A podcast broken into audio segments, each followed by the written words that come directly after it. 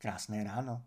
Dnes je 4. července a číslem pro dnešní den je 1 milion 240 tisíc. Tolik Američanů volí republikánského prezidenta jen kvůli tomu, že když byli malí, dnešní den málo propršel. Dnes slaví američané svůj Den nezávislosti. A angličané přemítají, zdají neodvolat, když se kolonisté stále ještě nenaučili hrát fotbal.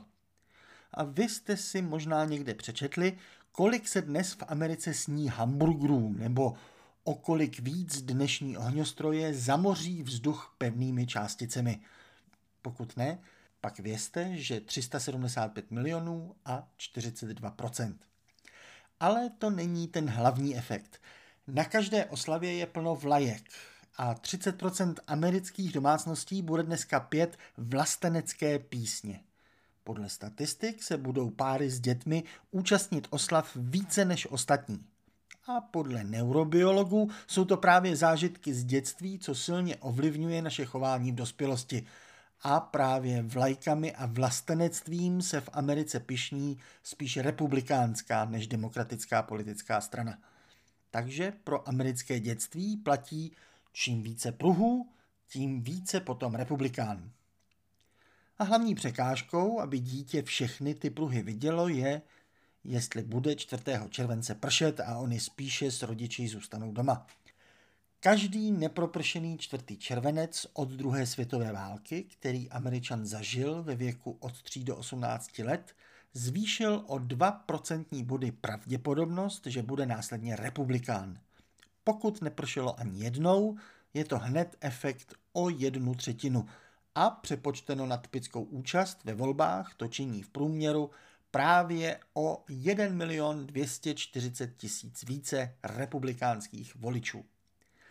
Není to přitom tím, jestli obecně víc prší v demokratických částech Ameriky, byť třeba o deštivém a demokratickém severozápadě by si to někdo mohl myslet. Jestli pršelo zrovna na 4.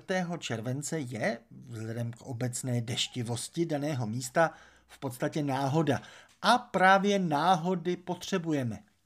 Když se testuje nějaká vakcína, tak jsou také lidé rozřazováni podle náhody, jestli dostanou pilulku nebo placebo. Jinak by to mohlo být třeba tak, že rodiče v obecně deštivých oblastech více nadávají, ať už na počasí nebo na celý stát. A to se pak přenese na děti. Není to ani klimatickou změnou.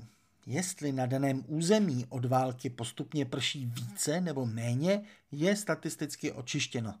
Co vyrobí republikána, tak není tato průběžná proměna klimatu, ale jestli jí navzdory pršelo dnes ještě víc nebo ještě méně a jestli to bylo v době dětství a ne dospělosti a jestli jde skutečně konkrétně o dnešní den, ne obecně o začátek července.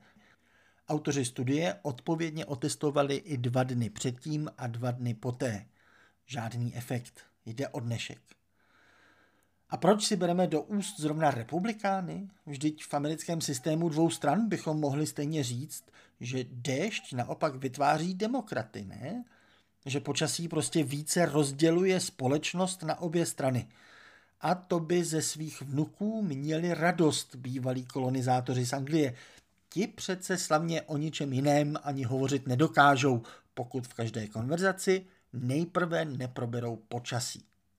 Podle dat z vás ale v dětství propršený čtvrtý červenec demokrata neudělá. Působí to jednostranně. Absence deště dělá republikána. Pokud podle profesora Henryho Higginse z My Fair Lady déšť čtí v Španělsku zvlášť tam, kde je pláň, pak déšť nečtí v Americe zvlášť těm, kdo chtějí nižší daň. A co si z toho máme vzít my v Česku? Třeba by někdo mohl otestovat, jestli v místech, kde se volí národovecké strany, více pršelo v nějaký svátek. Ale co by to bylo za svátek? A hlavně, byly u nás někdy svobodné volby dostatečně dlouho, abychom mohli otestovat vliv dětství na dospělost? Možná bude, jednou. Ale národovecké svátky kvůli tomu raději nezavádějme. Nás zítra a pozítří čekají dva křesťanské. Nejprve spíše katolický, pak protestantský. V oficiálně nejateističtější zemi na světě. A tak se nemusíme bát, že by počasí ovlivnilo následné vyznání vašich dětí v dospělosti. Tak vám můžu s klidem popřát, ať vám neproprší.